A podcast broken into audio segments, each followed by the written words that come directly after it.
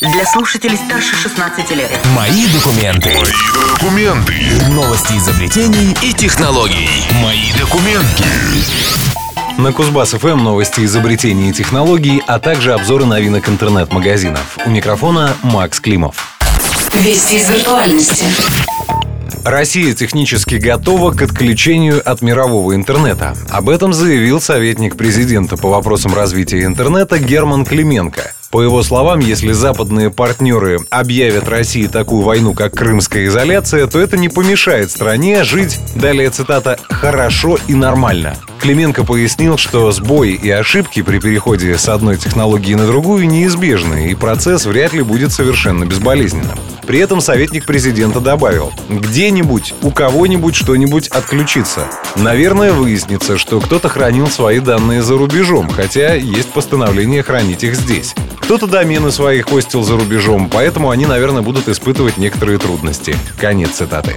Клименко напомнил, что Россия вместе с Китаем и США входит в тройку государств так называемого полного интернет-цикла, который подразумевает наличие своих поисковиков, соцсетей и рекламы. На данный момент в стране работает сегмент сети, созданный специально для чиновников. И, выражаясь словами Клименко, пока все живы. Регулирование интернета — это путь, по которому идет весь мир, и Россия не исключение, добавил он. Вместе с тем, экстремальные варианты, вроде северокорейского или кубинского, не наш выбор, подчеркнул Клименко. Жизнь в онлайне.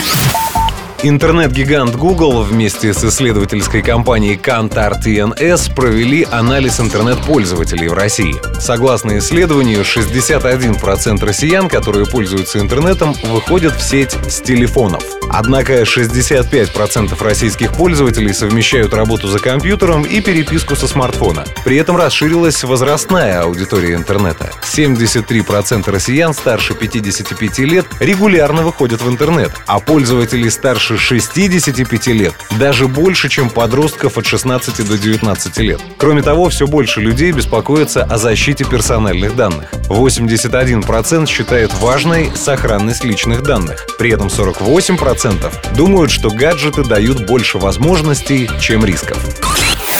Вот уж штука.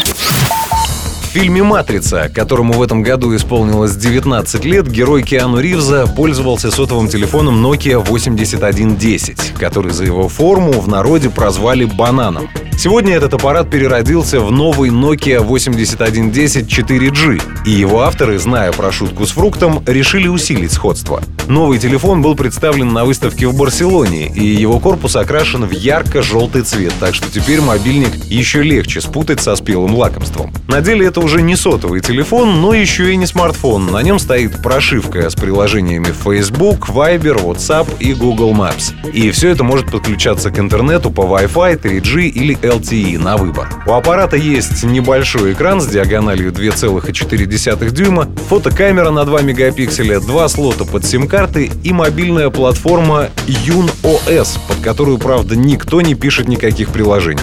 Емкости батареи хватает на два дня использования мобильника. Стоит такой бананофон совсем недорого, всего 80 евро. И купить его можно будет уже в мае текущего года. Новый Nokia 8110 4G присоединился таким образом к прошлогодней Nokia 3310. И, по всей видимости, в будущем коллекция новых ретро-фонов будет пополняться другими моделями. Другие новости изобретений и технологий в следующем выпуске моих документов. Программа подготовлена по материалам сетевого издания Mobile Device. Мои документы. Мои документы. Новости изобретений и технологий. Мои документы.